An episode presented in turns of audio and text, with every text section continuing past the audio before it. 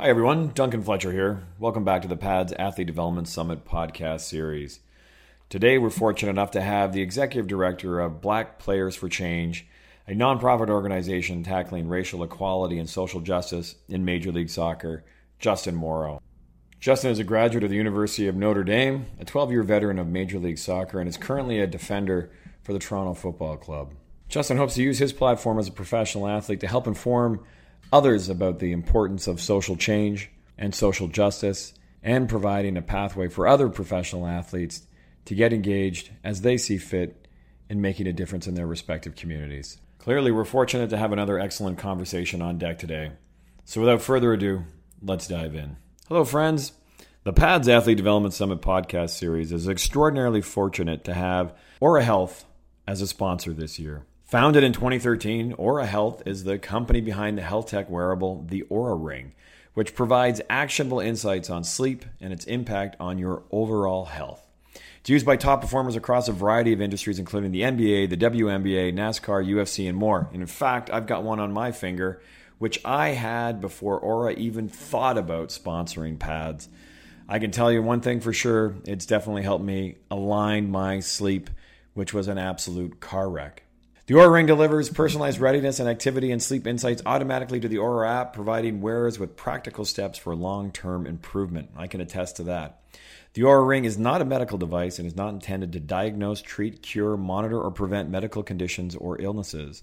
For more information, I'd urge you to check out ouraring.com. And on behalf of PAADS, we thank you for your sponsorship of the PAADS Athlete Development Summit podcast series. Hi, everyone. Duncan Fletcher here, the executive director of PAADS. We're here along with my colleague, Stephanie Thorburn, with Major League Soccer player, 12 uh, year veteran uh, with Toronto Football Club, Justin Morrow. Justin, thanks a ton for being here today. Yeah, thank you guys for having me. I'm excited to have a, a good conversation here.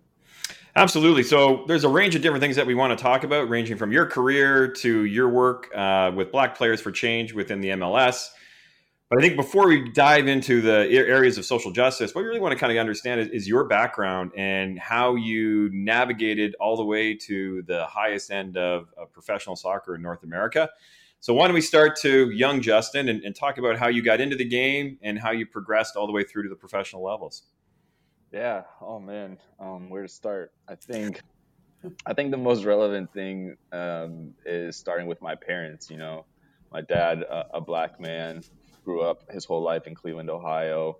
My mom from Long Island, a white woman, Irish woman, um, and they met at the university or Ohio University. They're both uh, college student athletes, and so um, you know they formed this partnership and, and got pregnant with me towards the end of their um, college stay and decided to to have me and brought me into the world with a lot of love. And so I always start there because my parents just instilled in me great values of humbleness and respect and hard work and dedication that shines through in everything that I do. So as I was growing up in Cleveland, you know, trying to to find my way, it wasn't particularly the hotbed of soccer in North America. So I was doing a lot of different things. I was I was playing a lot of different sports like a lot of us do when we're growing up in America.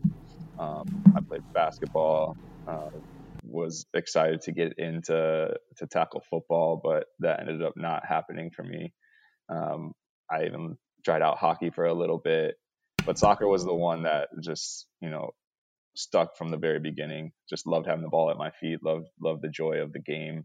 And so uh, as I got older, you know, into to high school, kind of narrowed down into that and, and track.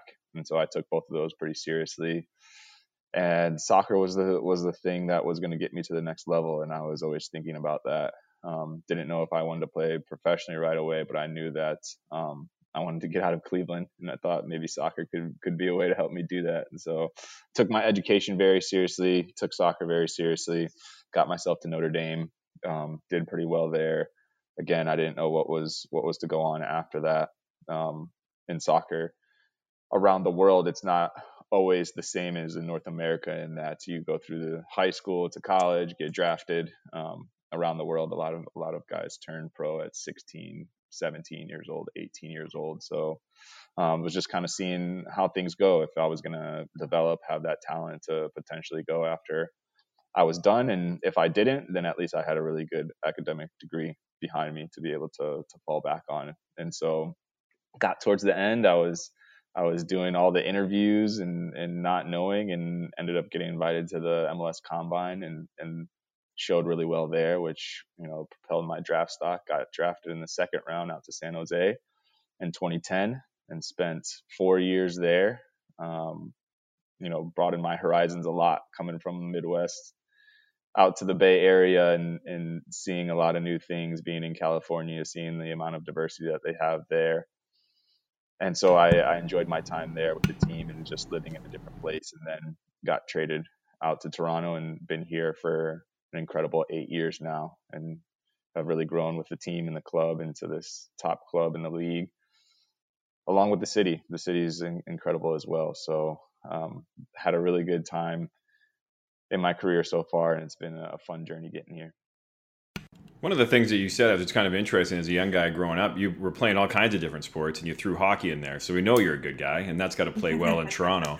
But I'm just curious, um, when did you actually specialize specifically just on soccer? When and it sounds like you even really didn't because you were still doing track. I'm just curious, yeah. when did that specialization sort of happen for you, where you were more centered on soccer? Yeah, I, I, mentioned it a little bit. I was playing a lot of different sports. Um, I was really excited to play tackle football, and right around middle school when that was going to happen, it just ended up not working. I I had a doctor's appointment. They wanted to check into some more things, and by the time everything got checked out there, I was late to the team. You know, the season had already started, so we're like, all right, let's put that in the background, and ended up not happening. Basketball, I played in middle school. Um, I ran track in middle school. So like it was it wasn't until high school when it was like okay this is this is it and club soccer um, which is soccer outside of, of high school is very serious in North America. It's a it's a big built up system, kind of like AAU basketball. And so I was playing year round at that point, um, traveling all over the country to play and holding my own. You know, really doing well when we traveled to tournaments and was able to show myself well. So then that, that's really what I thought, combined with the passion of like, okay, this is this is it for me. That's really cool. And then maybe how was your maybe talk a little bit about your your uh, NCAA experience at Notre Dame. How how did you enjoy that and and um, just generally how did that influence sort of your perspective both on the sport and being uh, being an athlete as well as kind of what you were learning from an educational perspective and how has that sort of influenced you as you've migrated into professional ranks? Yeah, I enjoyed it a lot. For me, it was like an extension of high school, you know, because I went to this Catholic prep high school in Cleveland. Um, it was a feeder school for a lot of the elite schools, elite universities in the country. So, apart from myself, I think we had um, three other student athletes that went to Notre Dame to play football. We had a couple um, students that got scholarships there on their own. So there was like a, a a decent contingent of contingent of us from my senior class that went from high school to, to Notre Dame, and then just that like Catholic upbringing continued there. Um, a lot of structure. Everyone is there knowing that they're dedicated to their studies, knowing that um, they're preparing themselves for their next step in life, but at the same time is willing to to have fun within these parameters. And so it was my first touch of freedom. And I really enjoyed that um, because, like I said, I always wanted to to get out of Cleveland and just see the world and see what was out there. And so it was it was a good stepping stone between you know Cleveland and San Jose, where my eyes were like completely opened. And I always think about my time and how I experienced Notre Dame while I was there versus how I experienced Notre Dame now. And um, that is just through the lens of seeing what else is out there, understanding different colleges and universities, and and how other guys lived their college experience, and and that still shapes the way I think about my time at Notre Dame. It was very, very wholesome, you know. Um, had my fun, but like I said, had it within the parameters of knowing that I'm I'm here to get a good education and, and continue myself and, and make the next step in my life and my journey. That's fantastic. So you make the jump to the professional side, uh, and like you said, you did the two years out out west, and then ended up in in Toronto. Can you talk a little bit, just initially, about that transition from being a student athlete and the expectations that sort of go about managing your academics and and managing um, playing, but then all of a sudden you transition to the professional side. and all it, it's just all about the game and how you manage that transition uh, out of that uh, you know out of the the academic world and into just a pure professional role? Yeah it's a hard transition because at a university like notre dame you're you're so tuned in on your studies and it's taken up a lot of time when you're not playing soccer. Um, you're focused on the world what's going on around and and how you're going to fit in after school versus first becoming a f- professional it's like day in day out you're you're leave, you're living you're breathing the same things you know and you're learning how to fit into this ecosystem that is all geared towards one thing and that's winning and so um, i learned a lot from the role models and the mentors that i had on the team ahead of me the ways to take care of your body um, the ways to play on the field physically and, and mentally because it's details. It's details is what makes professional athletes um, successful or uber successful, um, you know, better than average, paying attention to those details on the field and off the field. And it's a learning process because when you're in college, you're both a student and you're an athlete. And so you get to turn off the athlete side at some point and focus on something else. But when you're a professional athlete, there's only one side, and that that continues uh, when you're at home, choosing what to eat, choosing what time to go to sleep, you know, choosing what to do with your body in the afternoons, resting, all of these things play into how successful you're going to be. And so you have to learn that very quick if you want to stick around in the professional ranks. And I think that actually presents a really good sort of segue into talking about social justice and the work that you're doing with the BPC because many athletes, like you said, they get focused in on I'm now at the major professional level. There's a lot of uh, time and energy and a lifestyle that I need to maintain in order to continue to be successful. And it becomes a question as to I really don't have time to focus on these other things that may interest me, these other opportunities I have outside the game to have an impact, because it can be seen as sort of taking away from your primary role, which is is really focusing on, like you said, the winning. Um, but as you noted, you're or as you as you noted, you're in an ecosystem. You have a platform where you can make that change. So as we begin to, conver- to drive the conversation towards the social justice, how has that evolved for you over your career, where you've been able to kind of go, okay, I understand the mechanics of what it takes to be an elite professional, but I have other things that I really care about and concerned about and want to have an impact on. Can you talk a little bit about your mindset and change in terms of how you address sort of that merging those two worlds of, of being vocal on a particular topic and managing that professional side? Yeah, for me, it's it starts with my parents, like I said, instilling me um, very great values that I carried with me into sport and everything that I do in my life. High school was very formative for me in that I went to a, a place where um, service was very big and at the forefront of everything that we did. They made it really easy um, they kind of pulled back the veil in the sense that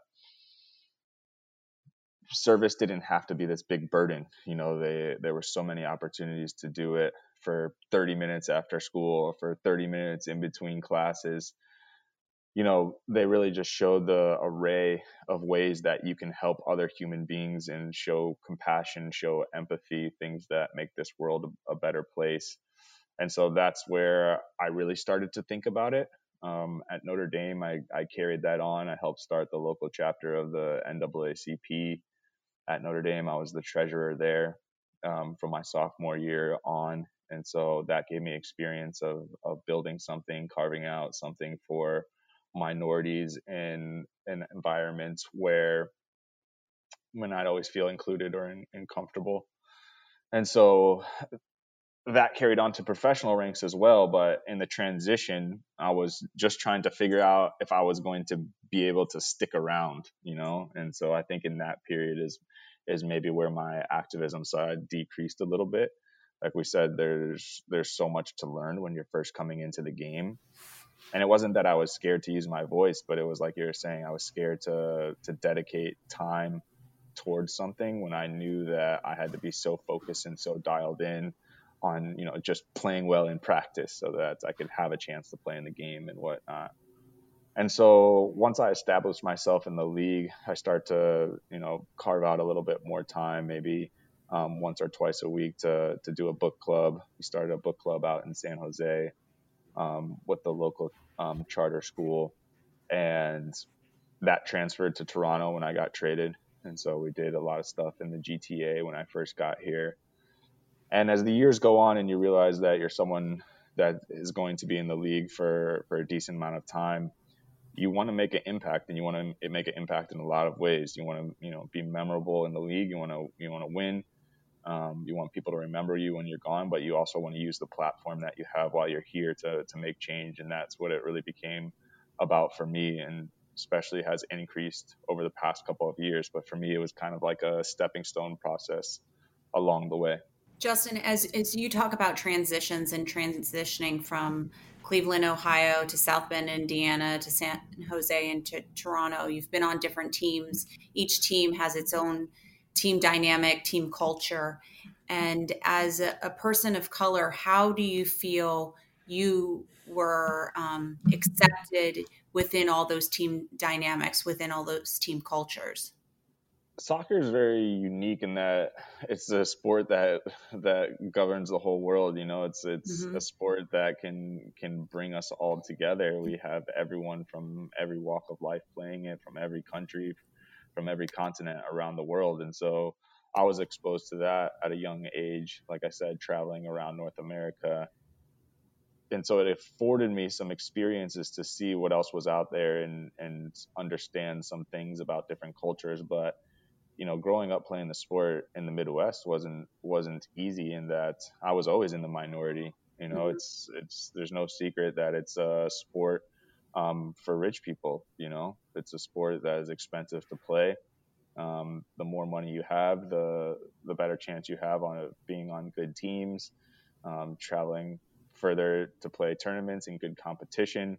You know, being in a place like Cleveland, it's very cold half of the year, so um, the training is different compared to a place like California where kids are outside playing all the time. So there's all these different things, all these different factors that that played into it on top of um, race, race and ethnicity. But um, it was something that was always in front of my face, whether it was in club soccer, at high school soccer, or at Notre Dame. And I think just as I've grown up professionally and come along the ranks, it's been really cool to see um, a broader array of races in my locker room. You know, we have players from all over the world in our locker room here in Toronto, and it's very cool to to be able to relate a little bit with them, whether they're speaking French or Italian or um, any other language. So it's it's been really cool. When you were at Notre Dame, um, were you able to kind of foster relationships with individuals of all backgrounds and and, and kind of the second part of that is were there any conversations with individuals who didn't play soccer um, maybe in a sport that often is more primarily seen as as um, as a white sport or with individuals who are not of color who are white? Were there ever conversations where someone that you became friendly with you know was having struggles that you you could kind of shepherd them along? Because you seem to be a strong um, passionate individual who is confident and, and confident in their convictions and so just wondering if there were ever conversations where you were helping those individuals that might not have been on a team structure that's similar to soccer yeah, I, I, mean, the thing about sport is that it has such a narrow view in terms of its its goals. You know, everyone is so focused on playing well and winning, but sport is here for so much more than that. Mm-hmm. Um, and so I always tried to take that view. We had a couple of kids at Notre Dame that um, were from outside of the country, and so it was always nice to to help those kids along. Um, there was a Korean player on our team, um, at times he had that that narrow view, you know, and and got down on himself a lot of times. And then race comes into question as well because there are no other Koreans on the team, there are no other Asian players on the team, and so it's it's just a matter of keeping your eyes open to what else is going on in the world. And if you if you are able to you know maintain that focus, then it's easy to let these problems wash away within the context of sport. And so I always tried to do that, but I wasn't always perfect at it. That's for sure. Um, You know, we had a, a also a small group of African Americans and so there are times when you, you tend to, to hang out with them or you tend to converse with them more than others because it's comfortable. But we always have to take advantage of our opportunities and where we're at in terms of the people that are put around us. And so I always try to maintain relationships with, with everyone and, and keep that open mind and know that these are experiences that are going to help me grow. So maybe that's a great place to kind of just talk about, you know, there's been a lot of, um, discussion over the last two years, and obviously, but it's not a new conversation. Uh, you know, you think about uh, you know how sport got involved when uh, with the death of Trayvon Martin, and then all the way through to you know where we are here over the past year and a half as relates to the murder of George Floyd, and that I'm imagining was the insti- what instigated the development of the um, of the B- BPC within MLS, and kind of want to get you to talk about your experience in in establishing that and the support that you had as you went through the process of of putting the the BPC together. And just for those folks, if this is on video, just so you know, Justin's doing this from the training facility. I think we might have seen yeah. a trainer poke his head in there. So shout out to him. I, uh, I, carved out some quiet space for a little bit, but it's about to get noisy in there. So it's all good. That's the first lesson for for all you athletes that need some development out there is you know carve out some time for yourself, but stay or stay around a while. Take care of your body. Yeah, exactly, exactly. That's great. But yeah, so I'm, I'm hoping to have you just kind of talk about uh, again the the the the impetus behind the the BPC being established and and the role that you're playing within that now, and, and again what the the BPC is seeking to do uh, both within soccer and sport? Yeah, Black Players for Change came about last year after the death of George Floyd.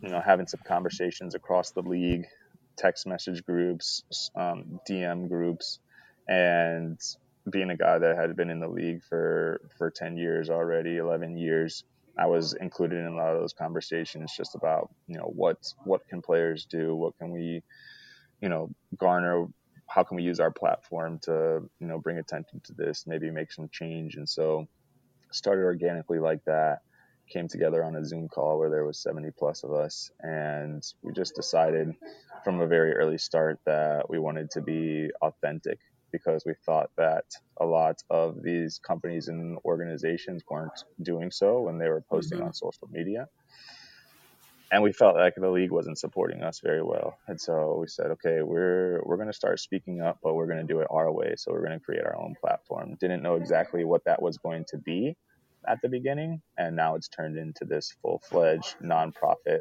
organization, and it's taken on a life of its own. It's it's had um, incredible ups over the past year. It's had some downs and that's usually around the times when when deaths happen, um, when incidents happen in our society. That just reminds us of why we need to exist. And so, you know, we keep on chugging. We're coming on a year of existence. It's been really nice to be in this fight together with my peers throughout the league. You know, guys that I've been playing with for for a really long time. We put a lot of work and effort into it. We interface with the league a lot, trying to change policy there but we also do a lot on our own, you know, social justice initiatives, acknowledgement, education, awareness, um, creating access to the game. There's just a lot that we have going on, and we're going to keep it going on, you know, for the future generation. What are the key areas that you guys are really emphasizing uh, with BPC? Like, what are some of the? I know you just kind of you know touched on a range of them, but yeah. what's the primary driver right now that you guys are really trying to thrust into in order to have a, an immediate impact? Well, we said that we wanted to come together and affect change as professional athletes. So we first looked within our own sport and we, we analyzed, you know, what are the systemic issues in our sport that we can help change. And that comes down to access and representation. We want to make sure that this game is accessible to, to every kid and not exclusive. So that includes getting minorities into the game, breaking down pay structures, because, like I said, it's an expensive sport to play. And so we've done that through a partnership with the U.S. Soccer Foundation, which we've built these mini pitches in underserved communities where kids can come out and use the pitch any time of the day. They don't have to pay to be on it. On top of that, there's some free programming that they get after school to be able to have an introduction to the game, you know, a structured introduction to the game apart from just being able to come and, and play whenever they want. Because a lot of times you can't even get on a field these days. And so that was a part of it Another part is representation. You know, we look at the highest levels of the sport and we look at executives and coaches, assistant coaches. There's just not that much minority representation there. So we want to make a change there. And we do that through interfacing with the league and, and changing policy and creating scholarships for coaching courses and whatnot. And then the final part outside of the league is affecting change in our communities because we see the same things that happen in our sports spread across our communities in which we live. And so we do a lot of social justice initiatives. Um, we work on criminal justice reform and, and police community relations. We work on um, the education gap and the economic gap. And we're just here to, to funnel resources, you know, redistribute wealth and use our platform to help our communities in a lot of different ways. Justin, as Duncan mentioned, the last two years there's been um, heightened awareness on this topic, even though this topic is, has been around for a very long time. And the individuals that attend this summit, the athlete development specialists and the athletes, what can you share with them? How can they continue to use their voice? Because what we've heard is often there's the fear, the fear to to share their perspective or not knowing how to share their perspective. So one is what advice can you give the athlete and what advice can you give those individuals that are at the club level or the league level that are working with those athletes to support them in, in whatever they choose to do? Yeah, that's a great question. And for me, there's a lot of answers. We, as professional athletes, are, are meant to be role models for sure. And so we do that through leveraging our platform publicly. You know, there's been a lot of protests, there's been a lot of acknowledgement in different forms of fashion, whether that's wearing merchandise, um, kneeling on the field. You can go down the, the list with that. But that's also where the fear comes in. You know, there have been individuals blackmailed for doing that sort of thing. And so, if you're in that environment, I think it's also important to understand the leverage that you have behind the scenes. You know, we when we speak up behind the scenes for for the things that we care about, uh, very often people listen to us. And so, I'm talking about affecting change in in the boardroom. You know, there's a lot of money in sport, and so if you can get your voice involved in those conversations, um, that's going to go a long way because when you get the money to care about what we care about, then that's really when you, you're going to see some change. And then the last thing is to just do a little research about the things that you care about because there are so many organizations, both inside and outside of sport, that are doing a lot of good. And so if you as an individual want to speak up but are scared to use your own platform, utilize somebody else's platform. You know, there are within sport, there each each league has its own you know social justice committee. Um, and if you're an individual sport athlete, um, there are tons of other nonprofits that you can get involved in to help elevate their mission. And it could be in a number of different ways. If you just want to send money to the nonprofits, trust me, nonprofits always need that. If you want to lend your name, if you want to lend your knowledge, if you if you just want to show up sometimes, listen, people are always willing to accept professional athletes and what they can give because it's important to show, as I said from the beginning, that as role models that we care about these things. That's you, you made a really interesting point there, and, and I think it's probably you probably can't hit it hard enough. Is how important it is to do the research. And I'm curious, as you began the process of deciding to utilize your voice and your platform, did you go through a process where you really began to try and understand the history and the the background behind these issues in order to be more i guess for lack of a better term bulletproof? Because i think we've seen that before where when athletes speak up everyone tries to poke holes in them uh, mm-hmm. to try and take it down a notch. And i'm just curious what was your process to sort of prepare yourself to be ready to act as that voice and to be the ceo of black players for change it wasn't too hard because in North America we have a history of athlete activism. Um, you know, Ali and, and Jackie Robinson, uh, Bill Russell. Um, there's just so many that came before us that have used their individual platforms to to speak up and have really, you know, paved the way for us to be able to do this without fear. You're talking as recently as Colin Kaepernick and everything that happened to him. That only emboldens people, I think. And so for us, it came down to a moment where we felt backed into a corner where it was something that we absolutely had to do, and that uh, we were ready to to face any consequences to come about it. But on the flip side of that, having that past history in North America allows us to do something like this in such a way that we don't receive a lot of blowback. You know, the media, our fans, the league, everyone has very, been very complimentary and accepting of what we're trying to do. And I just think it shows that we are in a moment in our nation's history that is willing and acknowledging that there's a problem and that we need to solve it and, and move towards making that step. I think the bigger conversation for us is is how do we solve issues at a global level because in soccer a lot of our players aren't from North America. They aren't from United States or Canada.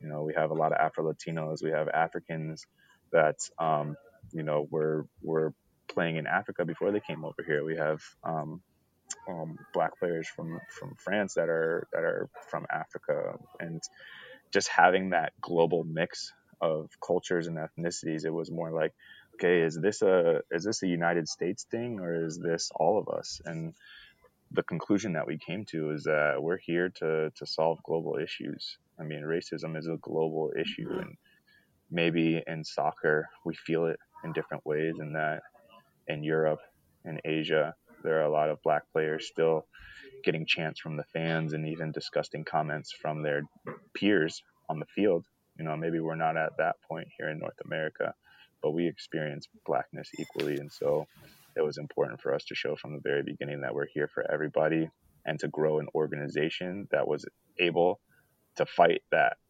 for everyone. And that part wasn't easy. I have a loaded question for you. Um, and, and Sorry, I'm used to those right now. um, what can the sport community do or continue to do to move the needle to create change and create the world where those players aren't walking on the field and the, their peers are you know saying horrible comments to them. And and our kids go to school without questioning if if something's going to be said at them. And you know what can the world of sport do? Because i think we all agree sport has the amazing capabilities of bringing people together from all walks of life. And in that moment of sport often color dissipates and but then the game is over people leave and people start to see differences well sport is already doing so much and I'll I'll give you a couple of examples but I think it's more about what we need to continue to do because I think as a as a race as a human race we've seen time and time again the motivation and the energy to make change, you know, there's a wave, it goes up and down. And so we have to keep it at the forefront all the time. I think that is the role and responsibilities of athletes above and beyond what we're already doing.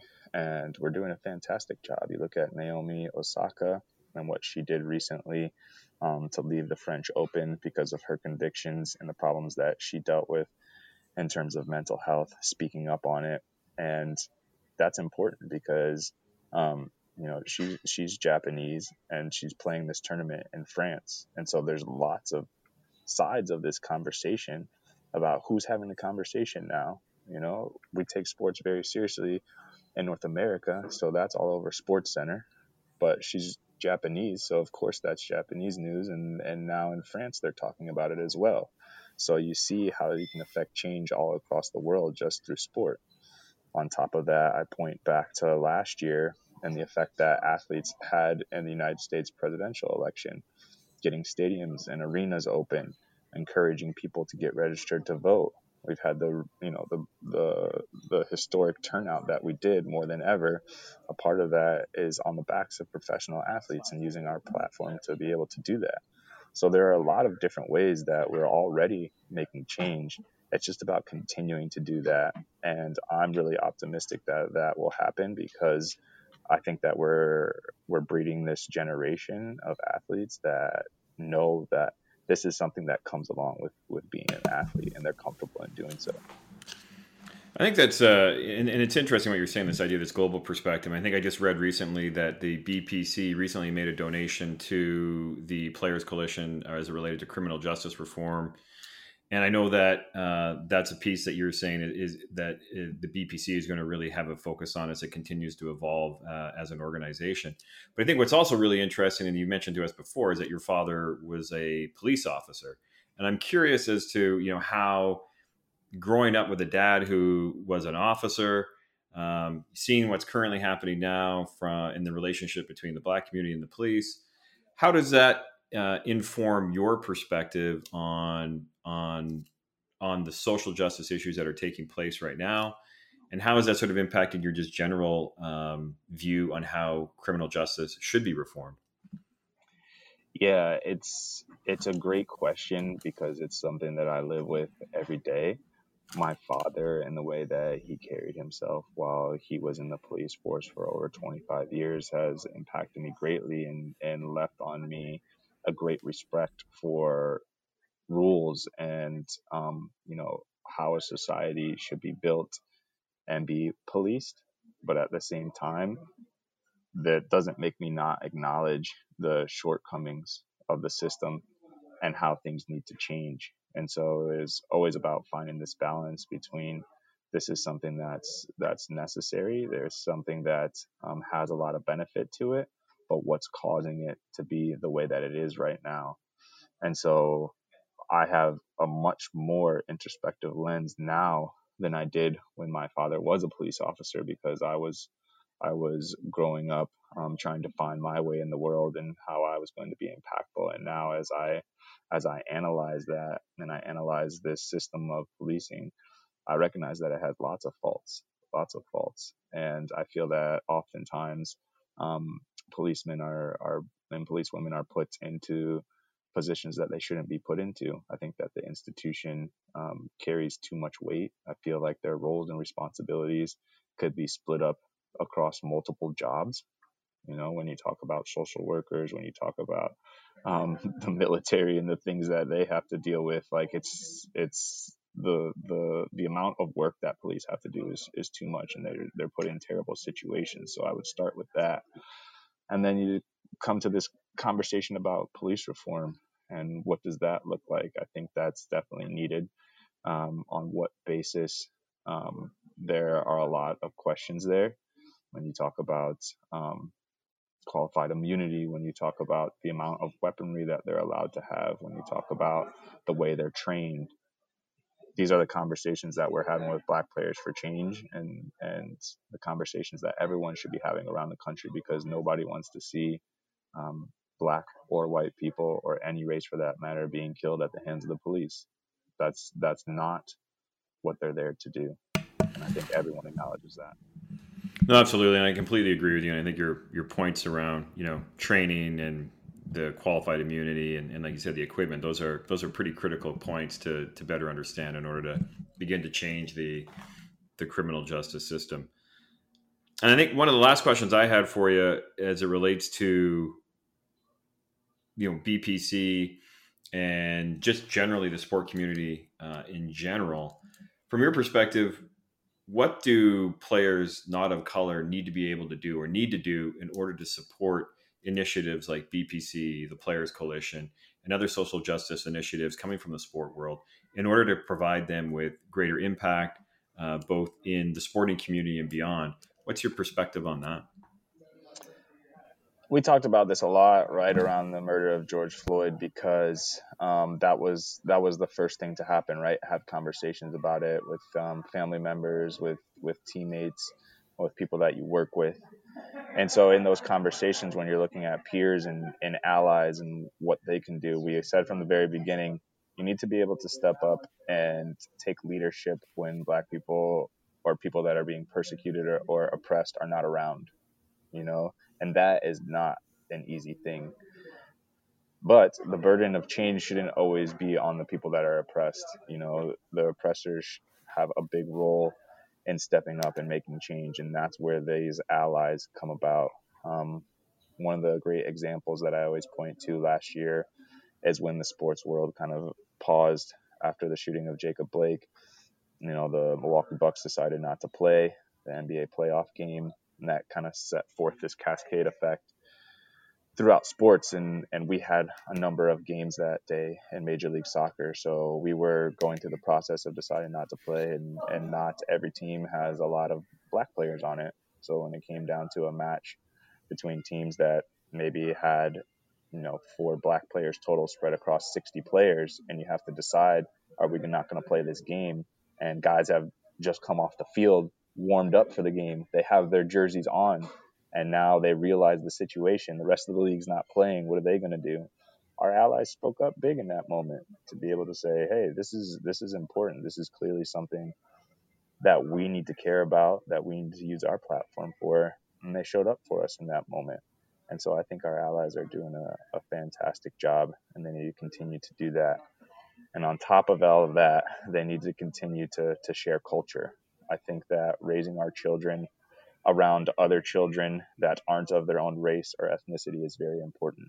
You know, we need to share we need to share cultures with each other from a very young age because racism um, is often passed down from us, you know, through generations. And so, um, in that sense, we all have a lot to learn by by becoming more worldly. And last question from me is: um, as a league, as Major League Soccer, what are you and the other um, board members hoping to see over the next few years in terms of MLS moving the needle in the right direction with regards to social justice? Yeah, they've they've taken some good steps. They work with us hand in hand. You know, we have contact with the league bi-weekly so we have like a regular cadence of meetings where we're working towards established goals like rewriting um, the diversity initiative, which is which is our league's Rooney Rule. You know, trying to make some change in terms of policy and what does the interview process look like, and just you know trying to to affect representation on that part. Um, there's a lot of cultural trainings going on throughout the league right now. I was just doing one yesterday with my club and, and Maple Leaf Sports Entertainment, and so those are great to see because that that bridges the gap in such um, an international sport. Like I said, there are terms being thrown around that a lot of guys don't even know. So to break down those barriers is important. Um, we also want to see more representation on the player side in terms of minorities from the grassroots level up, and that one is a, a big a big one to solve. Probably something that will take a number of years because it takes a lot of design and introspection in terms of assessing the landscape and what there is now because breaking, a, pay, a pay to play model isn't isn't so easy because there's a lot of people making money that are that are standing in your way right? Um, so those are those are the top things you know? I think they're doing a, a great job of fostering an environment of inclusion. Um, they've hired a chief dni officer. Under that officer he has you know an office of maybe four or five dedicated people that are working on these issues apart from from just racism. You talk about homophobia you talk about all of these other issues that we have as a society and our league is is doing a good job to address those. So we've taken some some good steps forward so far to set up a structure of how we're going to make change and now it's just about driving that change home. I guess uh, the last question for me i guess is really just around um, for you personally you're heavily invested in in the social justice movement now. How do you see this playing out for you as you you know as your career winds down? Uh, whenever that is, is this something that's going to be a part of you long run going forward in terms of your commitment to engaging in this? And, and how do you see that playing out for you personally as you step away from the sport at some point in the future? Oh, this is very personal. It's something that I'll take with me, whether I'm a part of Black Players for Change, um, no matter how long I'm playing in the league or not playing in the league. It's something that I'll take on with me to my to my next journey. It's the reason why I got here, you know, into the position that I am today. I've um, lived with this just as as all of us have, day in and day out. I have two young multiracial daughters, and I want to make the world a better place for them. And so it's about doing as much as I can uh, with the short amount of time that I have on this this earth to to make it a better place for them.